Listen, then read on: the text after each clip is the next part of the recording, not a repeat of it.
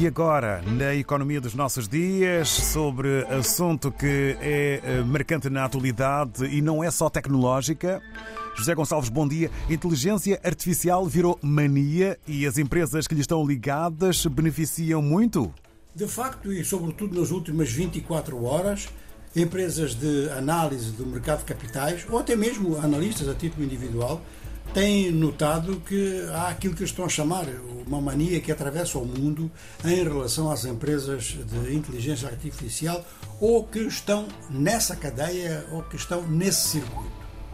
Se isso vai acontecer ou não, é claro que as probabilidades apontam para que sim, senhor, vá acontecer. Porque é um setor estratégico do qual a economia neste momento depende, como nunca a economia do mundo dependeu tanto de uma área deste tipo. De forma que, a partir do momento em que a grande empresa norte-americana produtora de semicondutores, Nvidia, passou numa só sessão a ter um valor de mercado de 277 mil milhões de dólares, subindo o suficiente para chegar a este montante, é claro que chama a atenção até porque repercutiu no índice Nasdaq, que é o índice de nova tecnologia da Bolsa de Nova York. E um índice deste tipo, numa bolsa dessa envergadura, subir 3% num dia, é realmente chamar a atenção. Mas há uma outra coisa que chama a atenção. É que a Meta, que é proprietária, entre outras coisas, do Facebook, do Instagram e do, do, WhatsApp, tinha há menos de um mês feito a mesma coisa.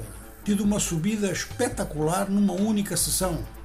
Quer dizer que em menos de um mês, fenómenos deste tipo podem ocorrer mais do que uma vez. Nada me diz que nos próximos 30 dias não aparecerá uma outra empresa que venha a ultrapassar esta subida em valor de mercado da Nvidia, porque se trata de uma área absolutamente estratégica neste momento. E é estratégica a vários níveis. É estratégia, é estratégia para a economia, é estratégia para a cultura geral do mundo e é estratégia em termos militares.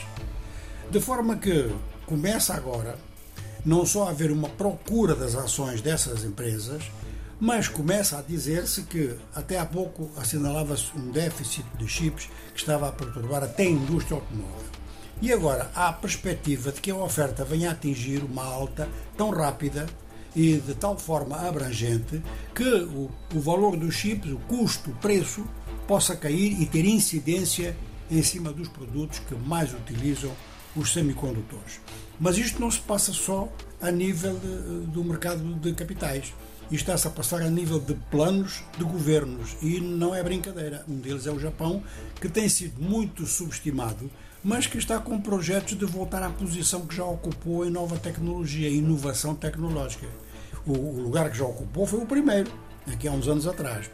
De maneira que um executivo de uma empresa japonesa que produz também semicondutores, ainda com uma certa modéstia, declarou, vou citar, para sobreviver como nação, o Japão tem de ser ator global em tecnologia.